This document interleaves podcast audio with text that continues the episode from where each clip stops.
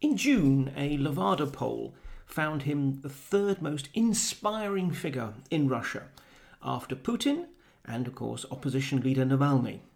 So, what is it that makes Defence Minister Shoigu quite so appealing?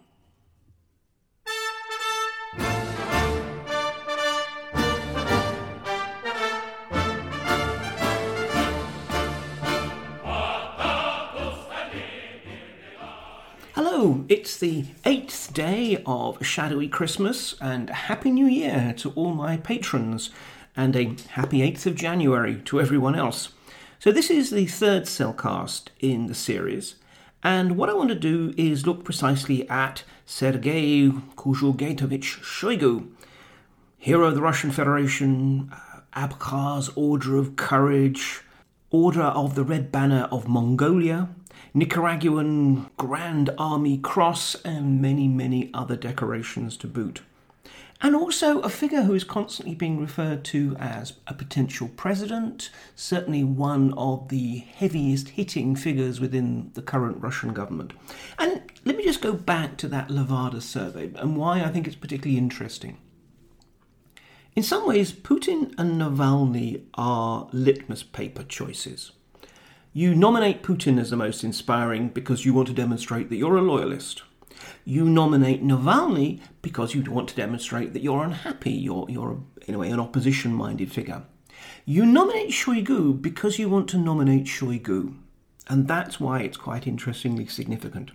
So let's start just with a quick little snapshot of, of, of, where he arose. I mean, he was born in 1955 in Chadan, in the distant, distant Tuva Autonomous Region son of a local newspaper editor who then went into local politics. He graduated from Krasnoyarsk Polytechnic Institute as a construction engineer. None of this necessarily demonstrates this is a guy who's really heading for the top. His profession was precisely as an engineer, a construction engineer, until in 1990 he got what was, after all, a very significant boost to his career. He moved to Moscow to become deputy chair of the Russian Federation, specifically the RSFSR, State Committee for Architecture and Construction. Not bad at all. Then in 1991, he became head of the newly formed Rescue Corps, which in due course would become the State Committee for Civil Defence, Emergency and Natural Disasters, or rather, dealing with natural disasters. This was frankly not a plum job for reasons I'll come to in a minute.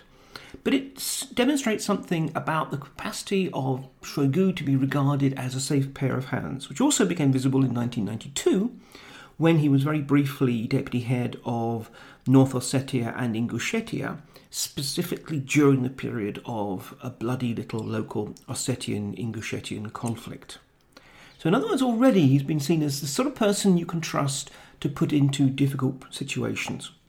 Then he came back, 1994, became Minister of Civil Defence, etc. So, in other words, the State Committee had become a ministry, MCS, the Ministry of Emergency Situations. And again, let me just talk about why, why, although this was a promotion in technical terms, it was not necessarily the promotion that everyone else was clamouring for. The 1990s was a pretty miserable decade in almost every terms in Russia. It was a period, particularly in which everything from simmering interethnic unrest to serious, serious problems with infrastructure and poor construction led to a whole range of disasters of one form or another. Being made Minister of Emergency Situations, it's a little bit like back in the days of the Troubles being made Minister for Northern Ireland. What that meant is you were responsible for every bomb blast, every shooting, every punishment beating, every paramilitary display. So, in this case, he was responsible for everything that went wrong in terms of dealing with crises. And yet, he took on what was really an array of dysfunctional agencies the fire service, coast guards, all kind of other groups, which had become known for terrible morale, terrible effectiveness, high levels of inefficiency and corruption. And he actually turned them round. Now, I don't think anyone would say that it's perfect, but nonetheless, the MCIS today, which is very much on, although he's no longer in charge of it, his hand picked successor Zinichev is, the MCIS today is, I would suggest, one of the more credible, effective, and even relatively honest institutions within the Russian government, which is saying something. And likewise, he turned the fact that he was now responsible for his country's numerous disasters into a strange kind of political advantage. He was always there. He was there on scene, on camera, whenever things went wrong.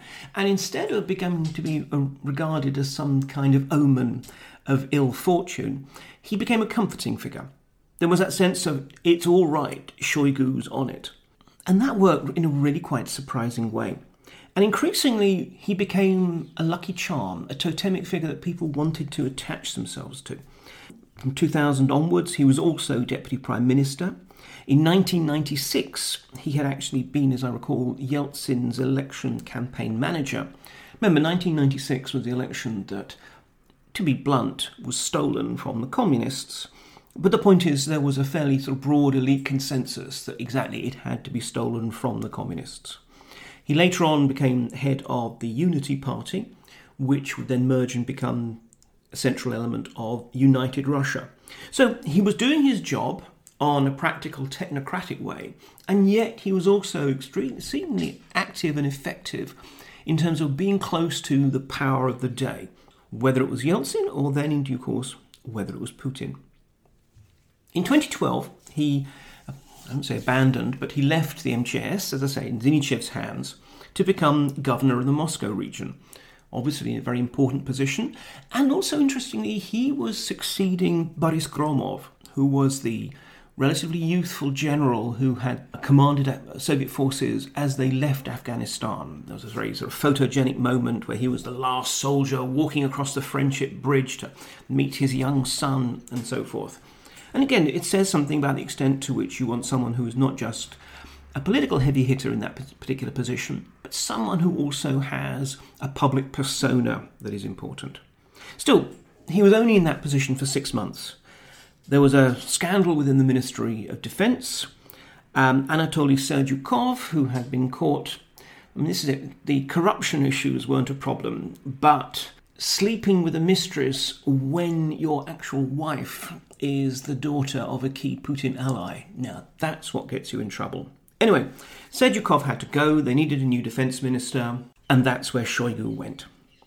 And since then, well, we have seen the continuation of military reform. You know, he, he gets a lot of the credit in public, but we have to be honest, actually, it was Serdyukov who really broke the ground for him. But nonetheless, this has been a successful process. There has been a huge step forward in not just the combat effectiveness of the Russian military, but also how it deals with its own people. But increasingly, it's seeking to become a more professional force in terms of a higher proportion of volunteers, and that means in part actually treating your soldiers decently. These are the years, after all, also of the Ukraine conflict, the seizure of Crimea, and then the Donbass, and Syria. And by all accounts, and this isn't confirmed, but it seems to be fairly sort of solidly sort of advanced, Shoigu was actually opposed to the annexation of Crimea by military means. He was also opposed to the adventure in the Donbass. Now, in both cases, the orders went another way, and good soldier that he is, he followed those orders. But nonetheless, I think it's quite interesting the extent to which actually although his, his rhetoric is often very gung ho, and I'll come back to that in a moment, nonetheless, you know, this is not an instinctive knee jerk warmonger. Syria, again, there, I mean, there doesn't seem to have been anything like the same degree of pushback from, from Shoigu, but nonetheless, he did manage to make sure that he controlled the exposure of the armed forces. He was perfectly happy to see the actual sort of ground level grunt work being done by Wagner mercenaries whom he could basically dispense with once the fighting had sort of moved to a different stage and the Syrian military was looking better. And he was very happy to see Wagner moved out. And indeed, the defense ministry seems to have not had a problem when Wagner got hammered by the Americans at Deir ez-Zor. So, as far as he's concerned, he wants Syria to be a defense ministry playground, as it is. I mean, basically, it's the defense ministry, not the foreign ministry or anyone else who determines policy there. But that was because he could keep it on his own terms and as a much more small scale and controllable venture. Successful at what he does, but is also well aware of the political context. So, what are the sort of broad thing, broad comments I want to make about this? Well, first of all, he is competent. I mean, that's a, it might sound like a damning with the faintest of praise, but in fact, for government ministers, not just in Russia, that's actually a pretty good place to start. And in particular, his backstory shows himself to be quite a successful turnaround specialist. He can take institutions which are in crisis, I mean, the Rescue Corps, crisis because of all the, the elements within it and the fact that its budgets were ridiculously small.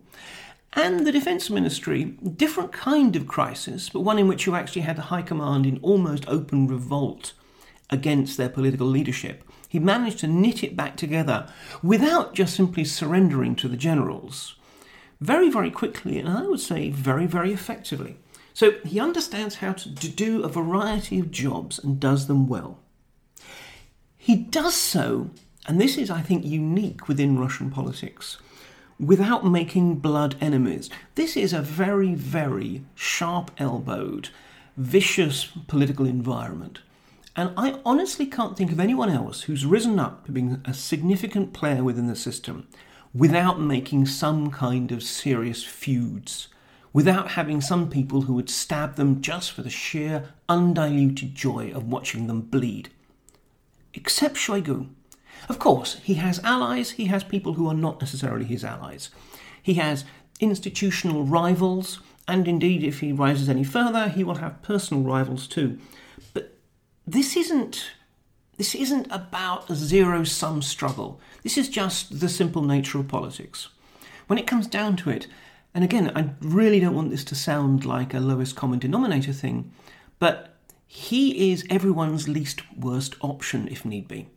He's the person everyone can deal with, can work with, could live with. So that's quite a skill. And also, it extends to making allies amongst institutions. and particularly it's fascinating how he has built this close alliance with the Russian Orthodox Church, which I'll come back to that in a minute. Third key point is his skill in building a relationship with Vladimir Putin, which he didn't have in the past, and it wasn't a natural one. And frankly, really more than anything else, it's something that we've seen while he's been defence minister, but obviously that there was a relationship before then. He is not and was not one of Putin's inner circle, one of his muckers. And he hasn't tried to move straight in there in a way that would precisely risk generating pushback from those who are there. Instead, he's cultivated his own relationship with Putin. And one of the particular ways, remember, this is about personal relationships, is precisely taking Putin on long rambles, safaris, hikes in the hills of Tuva, his own neighborhood. And there it's quite interesting. On the one hand, there's obviously the inevitable PR dimension to it. He's always very, very aware of the need to make Putin the star. Shoigu is always there, but he's always in, in the background, really. He always allows Putin to shine, which is an important point. And although he's younger than Putin, in many ways, what has emerged is almost like a kind of elder brotherly relationship. Um, he's again, he seems to have handled that really quite skillfully. It's hard to know. I mean, obviously, Putin's personal relationships are very much stuff within the, the black box that we're having to infer from what we see. But nonetheless, the general consensus seems to be that that's worked out as actually quite a good relationship, and that's also an absolutely crucial political currency to have the faith, the trust of the boss. Now, does that mean that he's absolutely honest? Well, no one, let's be honest, in this system, uh, know, high up in this system, is absolutely honest. You know, he has a huge, sprawling dacha and property, collections of samurai swords and so forth, which I can fully understand.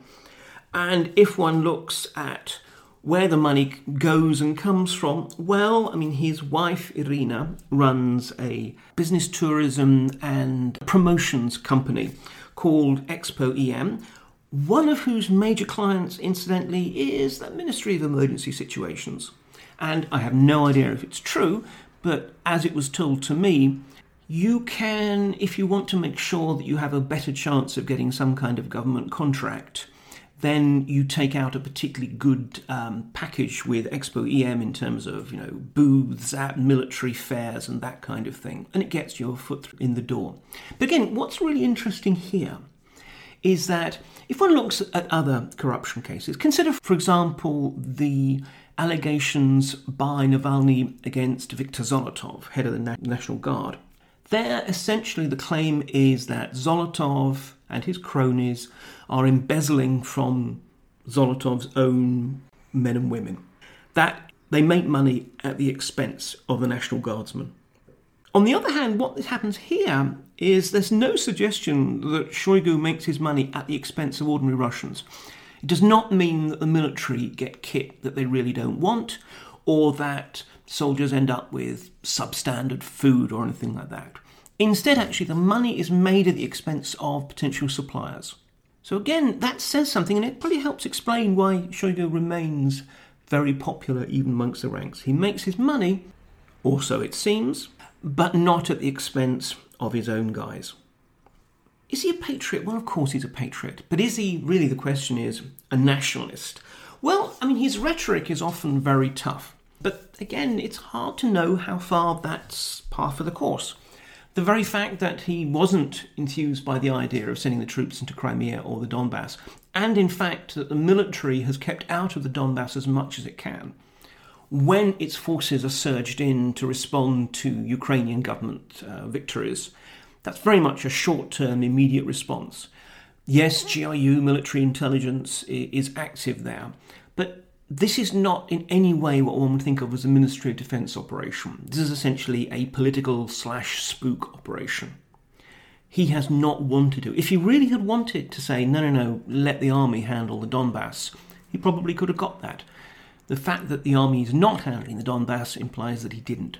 So again, this is a, a man who seems to be, you know, a strong defender of his national interests, but not a blinkered, paranoid hawk. The way, let's be honest, there are quite a few figures around Putin who are indeed blinkered, paranoid hawks. So, of course, the big question is could he be, would he be, may he be one day Russia's president? One of the old arguments against that was his ethnicity the fact that he is not actually Russian.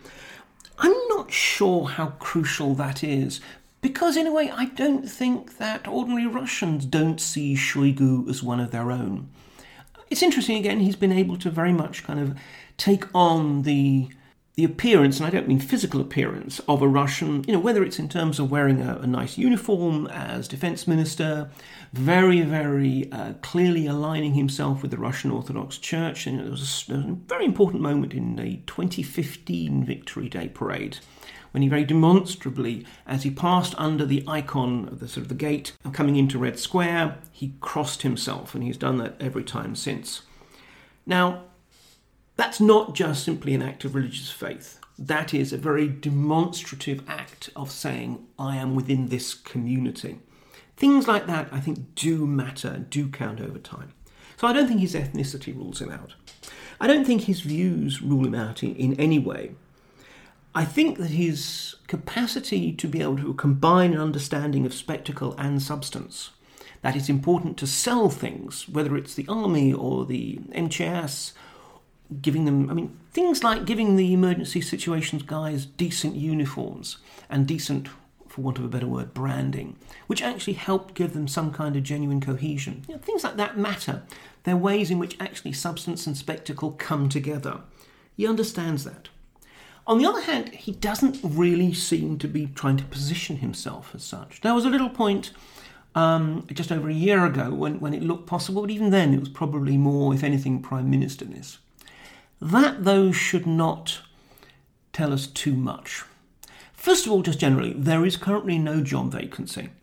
Putin has made that very, very clear, and to be seen to be trying to angle for it would therefore be a challenge and no doubt be slapped down very much. But more broadly, the interesting thing about Shoigu is he never seems to have campaigned for anything that he's got. It always just seems to happen to descend upon him on wings, wings of angels. So, in some ways, we probably wouldn't even really know. In part, he presumably does it precisely by behind the scenes lobbying and getting to talk to the right people. He also probably does it by, again, positioning himself so that when people are thinking who can fill this gap, he seems to be the logical figure.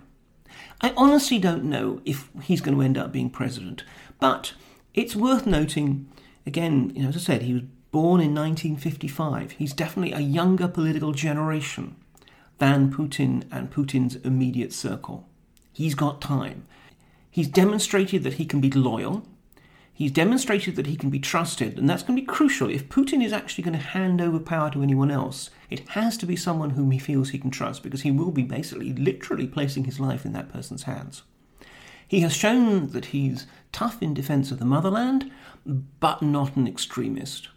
And above all, he's shown he can get the job done. As you can see, I'm fairly enthusiastic. I, obviously, I, I would rather there'd be democratic elections and so forth. But given that I imagine that the next president of Russia, whoever and whenever that is, will essentially be an insider appointment that is managed by the Kremlin, they could do worse. Thanks very much indeed. There's one more cellcast yet to come in the uh, days of shadowy Christmas, and a few more little essays as well. I hope you're enjoying them so far, and I hope, as I say, that we have all have a very happy new year. Ты только будь, пожалуйста, со мною, товарищ правда, товарищ прав.